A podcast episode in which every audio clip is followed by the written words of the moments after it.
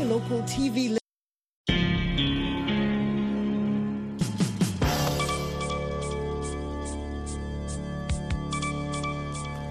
Hivi sasa ni saa nane kamili mchana kwa saa za hapa Washington DC. Hii ni idhaa ya Kiswahili ya Sauti ya Amerika inatangaza kutoka Washington. Hizi ni habari za dunia zinasomwa kwako nami Mkamiti Kibayasi. Makamu rais wa Marekani Kamala Harris ametangaza leo dola bilioni moja katika ufadhili wa umma na binafsi kwa ajili ya mipango inayolenga kuwawezesha wanawake kiuchumi wakati akikamilisha ziara yake nchini Ghana. Ufadhili huo utasaidia kupanua upatikanaji wa huduma za dijitali, mafunzo ya kazi na msaada kwa wajasiriamali, ofisi yake ilieleza.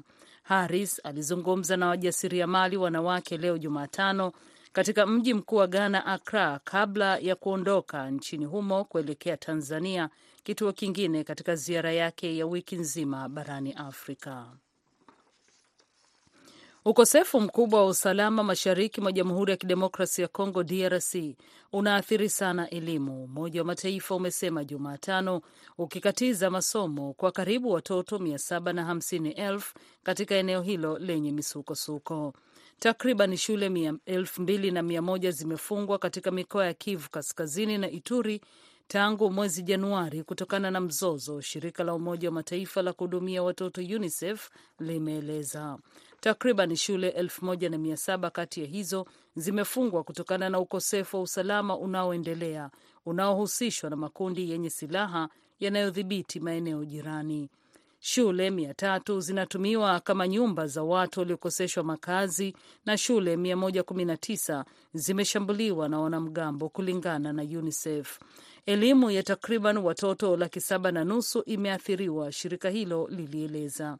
Darzeni ya makundi yenye silaha yanazunguka mashariki mwa DRC, mengi yakiwa urithi wa vita vya kikanda vilivyozuka huko katika miaka 1990 na 2000. Huko North Kivu, waasi wa M23 wameshikilia eneo tangu wabebe silaha tena mwishoni mwa mwaka 2021 na kuwakosesha makazi maelfu ya watu. Unaendelea kusikiliza habari za dunia kutoka idhaa ya Kiswahili ya Sauti ya Amerika, VOA.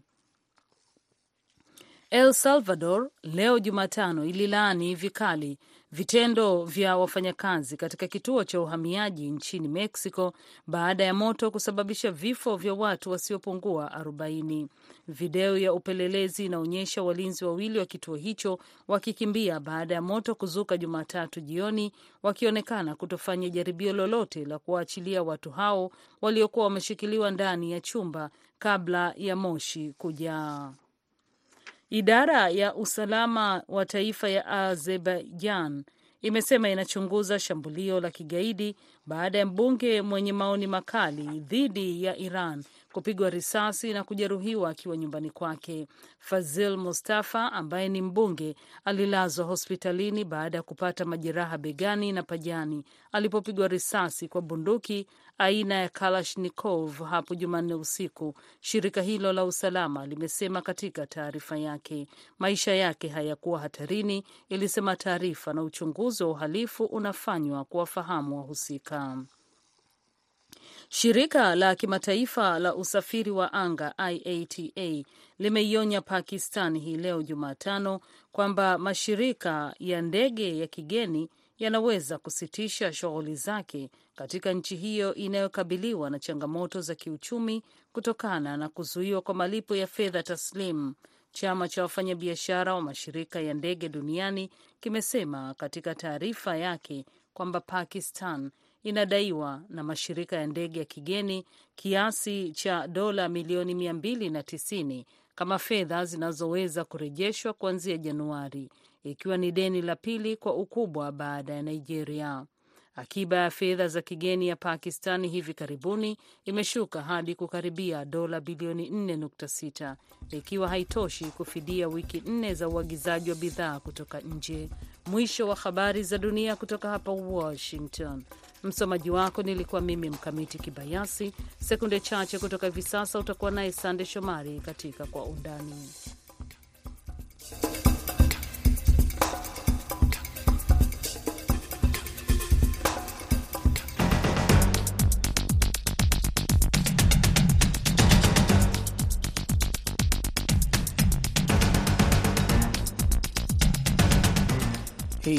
Kwa Undani kutoka idhaa ya Kiswahili ya Sauti Amerika, VOA, ikitangaza kutoka Washington DC.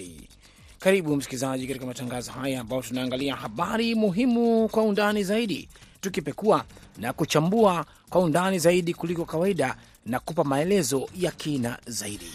Basi kufanya yote haya, utaungana nami Sandei Shomari.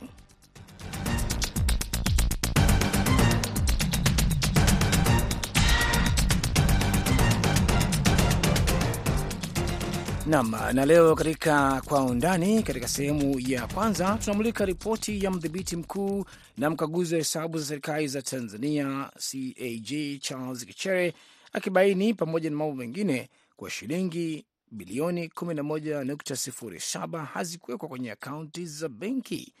Na katika sehemu ya pili e, tutamulika huko nchini Kenya. Baraza la habari la vyombo vya habari MCK linawarai waandishi wanaoripoti matukio ya maandamano nchini humo kuzingatia usalama wao kwa kushauriana na wahariri kuhusu hatari inayowakabili.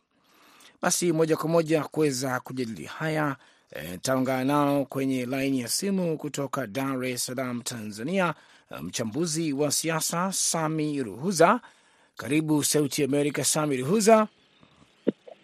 Asante sana. Na vilevile Sami, tutakuwa naye mchambuzi wa siasa za kimataifa nchini humo Dr. Dennis Muchunguzi. Dr. Muchunguzi, karibu kwenye kwa undani. Asante sana, nashukuru sana. Sande Shomari, nashukuru sana. Karibu karibu karibu. Tutaangalia basi huko nchini Tanzania, tukianzia huko eh, ni kwamba kama mnavyofahamu, mdhibiti mkaguzi mkuu wa hesabu za serikali Charles Kichere ameeleza kuhusu swala zima eh, la maelezo yaliyotokea kwenye uchambuzi wake kwenye kazi yake, akimulika eh, baadhi ya mambo. Ni kampuni ya ndege Tanzania ATCL akieleza imepata hasara ya shilingi bilioni 35.23 kwa mwaka wa fedha wa 21/22. Pia ripoti yake imeeleza kuhusu shirika la reli nchini humo TRC eh, likipata hasara ya shilingi bilioni 22.8 kwa mwaka wa 2021, halafu mwaka uliofuata wa 21/22 ikapata hasara nyingine ya shilingi bilioni 31.2. Kwa upande wa shirika la maendeleo ya taifa NDC limetajwa kwamba limepata hasara ya bilioni 26.3 kwa mwaka wa 2021 na mwaka 21/22 limepata hasara ya bilioni 11.9. Mdhibiti huyo pia ameelezea kuhusu ukaguzi kubaini kwa shilingi bilioni 11.07 kwamba hazikuwekwa kwenye akaunti za benki na wakusanyaji wa mapato kutoka kwenye mamlaka za serikali za mtaa 98. Kulikoni? Haya basi, kwa nini haya yote yanatokea?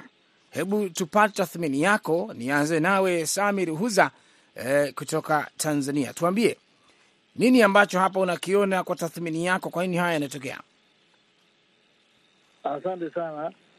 Um, cha kwanza uh, ukiangalia unaangalia mfumo mzima wa uendeshaji wa haya mashirika, lakini kwa namna fulani ukiangalia kwa mfano shirika la reli uh, shirika la reli limeendelea kuwa linapata hasara. Kwa hiyo pale kuna tatizo fulani nataka kuangalia, kwa sababu kuna mashirika huwa yanaanzishwa kwa ajili ya kutoa huduma.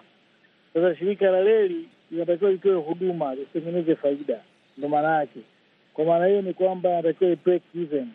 Kwa hiyo inakuwa haina hasara wala haina faida, inakuwa ina, inakidhi gharama zake. Hata kitendo cha kupata hasara za mabilioni, maanake ni kwamba kuna tatizo katika uwezeshaji wa shirika zima la, na shirika kama la ATCL pia ni kwamba ni shirika ambalo linatakiwa litoe huduma zaidi, lakini faida inayopatikana.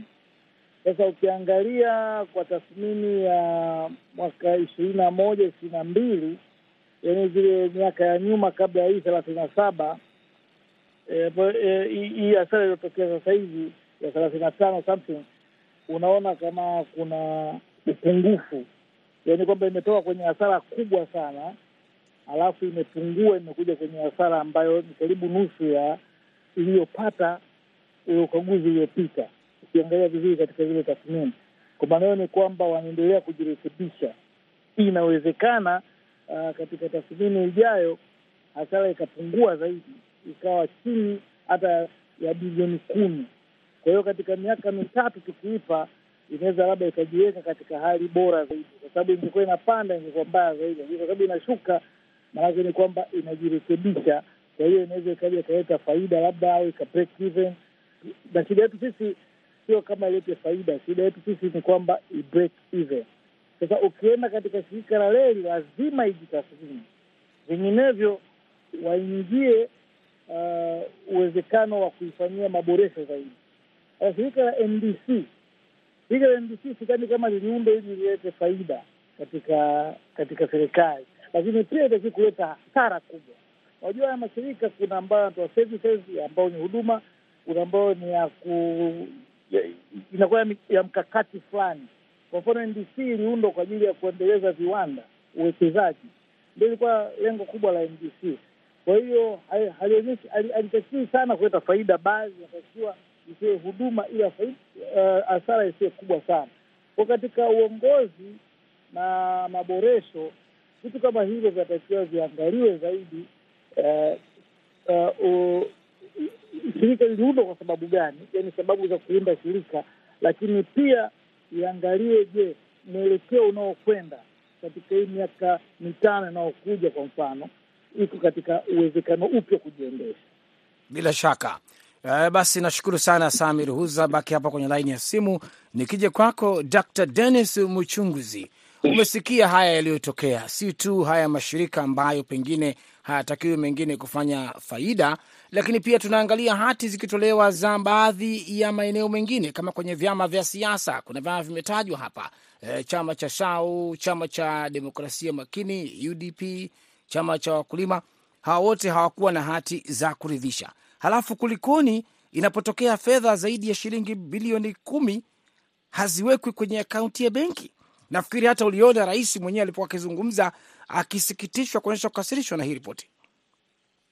Ni kweli unachokisema uh, uh, Sande Shomari, na namshukuru sana uh, Sami Ruhuza. Na labda kabla sijagusa hilo la kwa nini hela zisiweke huko, na pia hati chafu hizo, hati za zinaitwa za mashaka hizo uh, ambazo zime, zimetolewa E, nieleze jambo moja kwa haraka e, pale alipokuwa akieleza uh, Sami Ruhuza kuhusu mashirika ya umma.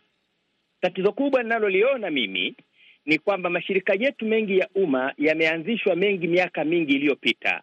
Ukiangalia sasa sheria zilizoanzisha mashirika yale, kwa maana ya composition ya bodi au muundo ya bodi, wajumbe wa bodi zile, yani kuna takika taaluma zipi ziwe ndani ya bodi za mashirika yale, na ukaangalia kitu tunachosema malengo ya yale mashirika, kwa nini yalianzishwa wakati ule na malengo yalivyo sasa, unakuta kwa kweli E, moja, kumekuwa na mabadiliko makubwa sana, kwamba kile malengo waliokuwa nayo wakati ule na malengo yalivyo sasa na hali halisi ilivyo sasa imekwenda kwa kweli ina inabadilika. Sasa kama inabadilika vile, swali linakuja, kumekuwa na upitio gani au review kwa Kiingereza tunasema, ya kusema shirika hili lilipoanzishwa au taasisi hii, sasa tunakokwenda sasa, malengo yake yamebadilika, kazi zake zimebadilika, na sasa irudishwe bungeni, itungwe sheria mpya ya shirika lile ili liweze kuendana na hali ya sasa hivi. Nitakupa mfano kwa haraka wa TANROADS. mm -hmm. eh, hii ya barabara E, TANROADS katika awamu ya tano tumeshuhudia ikipewa kazi ya kujenga viwanda vya sukari, na viwanda vile sio suala la kuficha kwamba vimeielemea hadi leo. Sijui kama kuna sukari inayotokana na vile viwanda vya TANROADS uh, ilivyopewa kujenga ambavyo vinamilikiwa na mfuko wa hifadhi ya jamii NSSF na, na, na, na magereza ya Tanzania. Sasa kama TANROADS ilikuwa kwa ajili ya mabarabara, sasa imekuwa ni kinara wa kujenga viwanda vya sukari, ina maana malengo yake imebadilika. Swali, je, no. hii ilirudishwa bungeni, bunge likaridhia na kadhalika. Kwa hiyo kumekuwa kuna mabadiliko sana. Kwa hiyo kuna haja ya kuangalia sheria zilizounda mashirika ya umma haya mm -hmm. na kuangalia miundo yake na kuona kama kazi zake zinaendana, ili yale kama alivyosema Mheshimiwa Rais Samia Suluhu Hassan, yanayotakiwa kufa yafe, yanayotakiwa kuunganishwa yaunganishwe, yanayotakiwa kutenganishwa yatenganishwe. Nije kwenye swali lako mm -hmm. fedha hazipelekwi benki za makusanyo. E, ni uzembe ambao unakuwepo huo, lakini unapokuja kwa mfano kwenye mashirika ya umma, mwangalizi ni nani? Zamani mashirika ya umma yalikuwa chini ya kitu kinaitwa skopo, yalipoanzishwa eh, Skopo Directive namba moja ya mwaka elfu moja mia tisa sabini yalikuwa yakiangaliwa yote. Leo kila shirika limeachiwa wizara fulani ndiye ihusike na shirika lenyewe. Na sasa, je, kama wizara moja ina mashirika makubwa sana ya kusimamia? Tutoe mfano wa wizara ya nishati, ana TANESCO ambayo TANESCO ni kama wizara nzima, ana EURA ana TPD, TPDC na kadhalika. Je, an, wako watu ndani ya wizara ambao wanaweza kuangalia shirika lile linafanya nini? Hapana, kazi zimeachiwa kwenye zile bodi za mashirika yale ya umma. Haya yote yanachangia sasa katika kufuatilia masuala haya, na hizo hati zilizokuwa na mashaka katika hali hii za halmashauri zimekuwa zikijirudia mara kwa mara, lakini ni mafunzo ya aina gani, ni uwezo wa namna gani zinazojengewa halmashauri zetu kuweza kusimamia fedha na mapato na bila shaka. Dr. Dennis Mchunguzi, ni kushukuru sana, muda wetu ni mdogo. Eh, ni kushukuru kwa mchango wako wa kutosha kabisa. Hali kadhalika ni kushukuru Sami Ruhuza, mchambuzi kutoka Tanzania, pia kwa mchango wako. Basi hivi sasa ndio tunakamilisha sehemu ya kwanza. Eh, jiandaye kuja nami katika sehemu ya pili. Asanteni.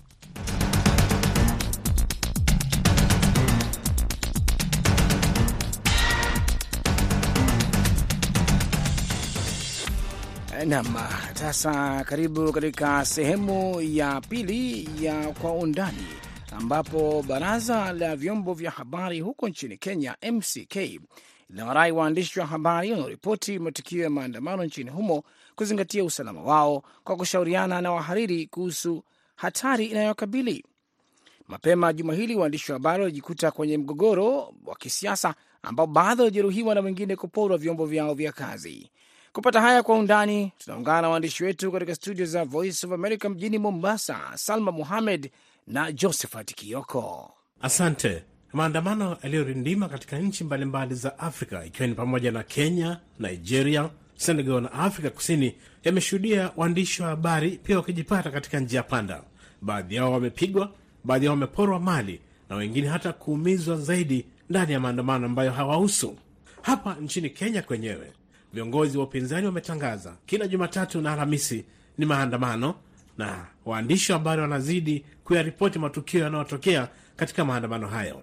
Hivi tunavyozungumza, waandishi kadhaa wameshajeruhiwa siku mbili zilizopita, wakati maandamano aliporindima katika miji ya Nairobi na Kisumu. Haya ni maeneo ambayo upinzani una wafuasi wengi zaidi, na kutokana na haya vyombo vya habari sasa vinahitajika kuangalia usalama wao. Baraza la vyombo vya habari nchini Kenya tayari limetangaza na kushauri waandishi kuangalia matukio yanayoweza kuhatarisha maisha yao. Baraza la vyombo vya habari nchini Kenya, MCK, limelaani shambulio na kunyanyaswa kwa wanahabari waliokuwa wakitekeleza majukumu yao siku ya Jumatatu wakati wa maandamano hayo. Wanahabari kutoka runinga Citizen waliokuwa wakifuatilia maandamano hayo waliripotiwa kuvamiwa na kuibiwa na gengi lililojihami eneo la Kibra, Nairobi. Wakati huo huo, wanahabari wa Nation Media Group waliokuwa wakiripoti uvamizi wa shamba la aliyekuwa Rais Uhuru Kenyatta pia walishambuliwa. Ripota mmoja wa gazeti la Daily Nation aliyeangazia maandamano hayo katika jiji la Nairobi CBD alilalamikia kunyanyaswa na polisi katika blogu yake ya moja kwa moja. Nation Africa iliripoti kwamba mwanahabari huyo aliombwa na polisi kufuta picha zilizonaswa na kuharibu kitambulisho chake cha kazi. Masaibu hayo yalimulikwa na baraza la wanahabari MCK na katika taarifa yake ya siku ya Jumatatu, ambapo mkurugenzi mtendaji wa MCK David Omoyo aligusia umuhimu wa wanahabari kutekeleza wajibu wao bila hofu ya kunyanyaswa na ghasia. Mali yameporwa, maduka yamefungwa sehemu ambazo maandamano yamerindima, vifo pia vimeripotiwa. Waandishi wa habari wanajituma zaidi ili wananchi nao wapate habari kuhusu matukio yote haya. Laura Otieno ni mwandishi wa habari anayefanya kazi na runinga Citizen. Citizen ni washirika wa VOA na yeye anafanya kazi katika mji wa Kisumu.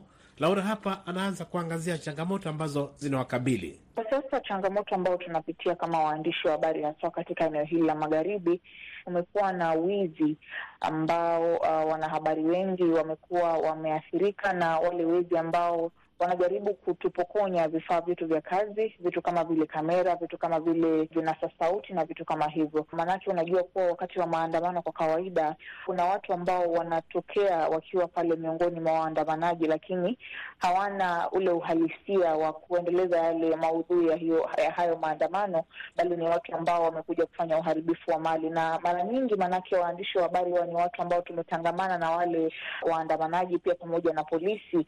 Kumekuwa na visa kadhaa. Kuna wenzangu watatu ambao waliibiwa, kuna wale ambazo wamepoteza kamera na vifaa vingine. Kwa hivyo hiyo ndio changamoto kubwa kabisa, lakini kile ambacho pia tunashuhudia uh, tulishuhudia pia hapo jana, kumekuwa na ongezeko la visa vya wanahabari kudhulumiwa na baadhi ya watu ambao wapo katika maandamano. Kuna mwenzangu mmoja ambaye pia alipigwa na watu ambao hawajulikani. Ni jambo ambalo linatokea hofu haswa kama waandishi wa habari, maanake kwa kawaida kazi yetu inahitaji kuwa tukue kule katikati ili kuwajuza watazamaji wetu na pia wasikilizaji, manake kwa kawaida siku hizi ukiangalia mfumo um, wa wanahabari ni kuwa utafanya ripoti moja, lakini itaenda kwa uh, itaenda kwenye runinga, itaenda kwenye redio na pia itaenda katika website zile za kidijitali. Kwa hivyo kuna we, wengine wetu ambao wanapigwa ama wana, wanasingiziwa kuwa walifanya taarifa mbaya kuhusu pengine mwanasiasa fulani, na hivyo basi changamoto ambayo pia inaibuka ni kuwa usalama wetu haujadhihirishwa kamili uh, wakati wa maandamano katika eneo hili, kwa sababu tunajua wanawake huwa wanakuwa katika hatari zaidi. Unapataje ushupavu wako, na kwa sababu lazima kazi ifanyike, na unaenda vipi ili kuhakikisha kwamba uh, unatoa habari kwa wananchi?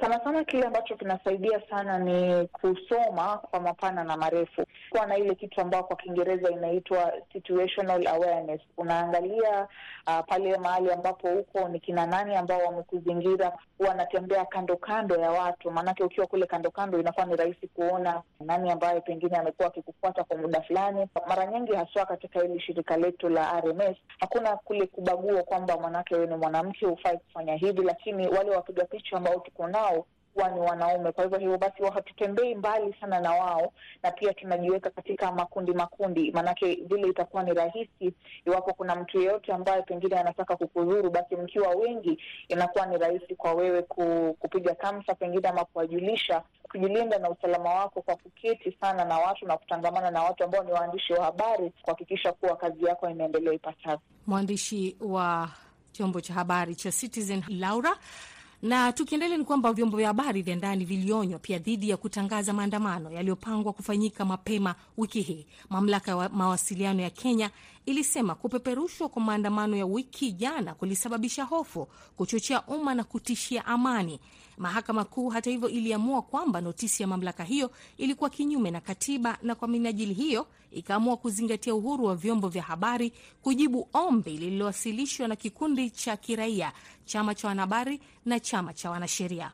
Mnamo mwaka 2018 vituo vikuu vya televisheni vya Kenya viliondolewa hewani kwa wiki moja na mamlaka hiyo baada ya kupeperusha tukio la kuapishwa kwa Odinga ambapo alidai kuwa rais wa watu. Odinga alikuwa amekataa matokeo ya uchaguzi wa mwaka 2017 na kuandaa maandamano dhidi ya serikali. Kulingana na mkurugenzi mkuu wa mamlaka hiyo Ezra Chiloba, vituo vya televisheni vilipeperusha picha ambazo ziliweza kusababisha hofu au uchochezi. Makao makuu ya polisi nayo inasisitiza zaidi kwamba maandamano hayo si halali.